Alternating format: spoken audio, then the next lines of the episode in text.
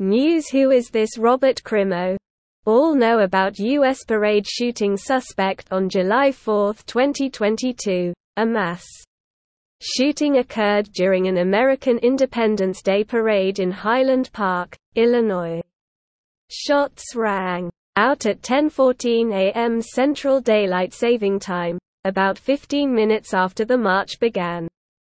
In addition to the seven fatalities, 48 others suffered gunshot or shrapnel wounds.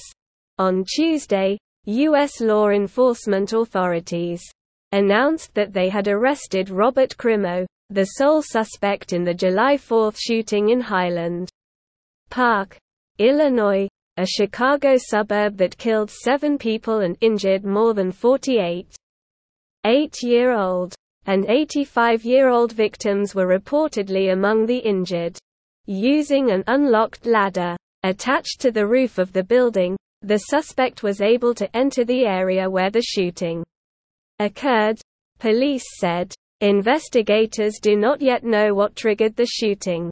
Apparently, after the incident, Crimo ran downstairs, leaving behind a Smith & Wesson M&P 15 semi-automatic gun.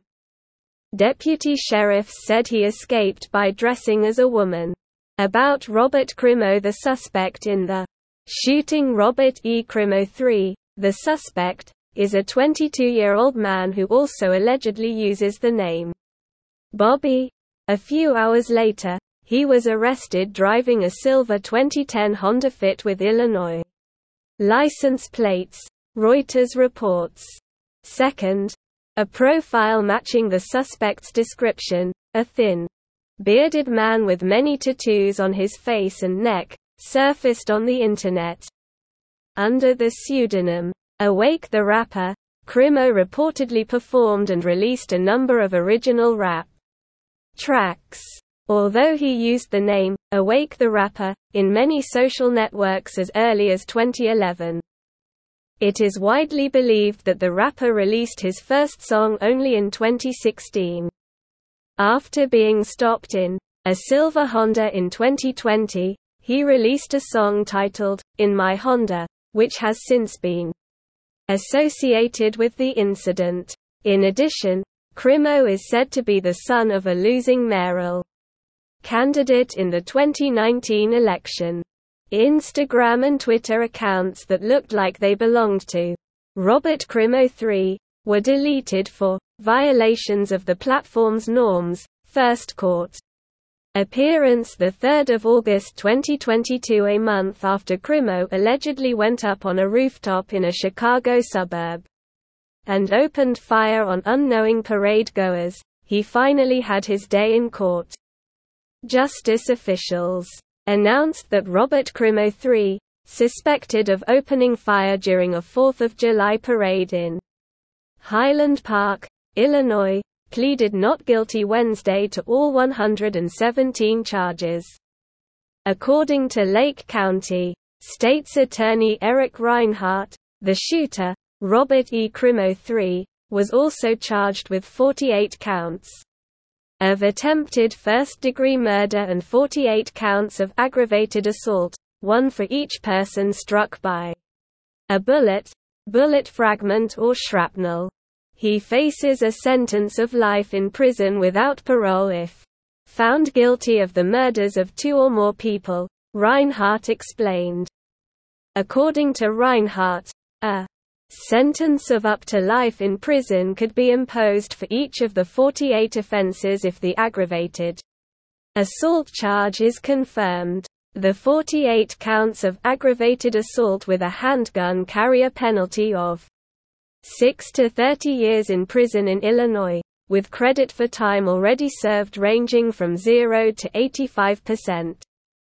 He has been in custody without bail since he was arrested during a traffic stop hours after the incident. According to Lake County Assistant State's Attorney Ben Dillon, Crimo disclosed to officers at a virtual bail hearing last month that he fired two 30-round magazines before putting a third magazine in his gun and firing again.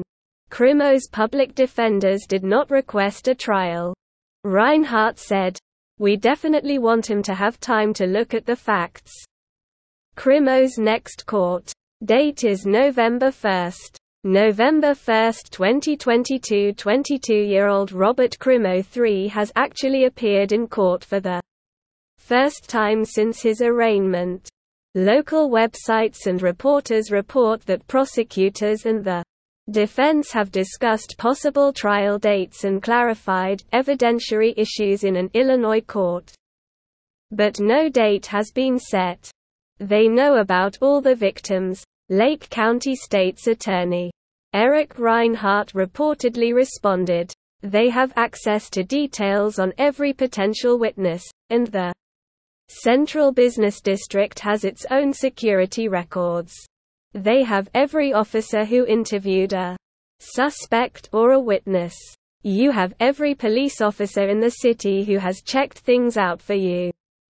Accordingly, the defense needs a systematic and catalogued presentation of all that evidence. Yes. That is what we are striving for.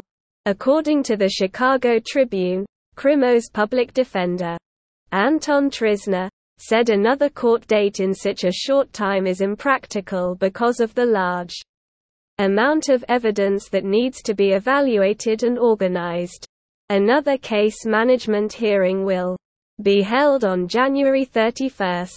After his court appearance, Rinehart reportedly told reporters that police are now collecting and evaluating video footage from nearby facilities in an effort to identify the shooter. Parents and History 7 reckless conduct charges have been filed against Robert Crimo Jr., the father of the suspected Highland Park parade shooter, for allegedly helping his son obtain the firearm used in the July massacre that left seven people dead.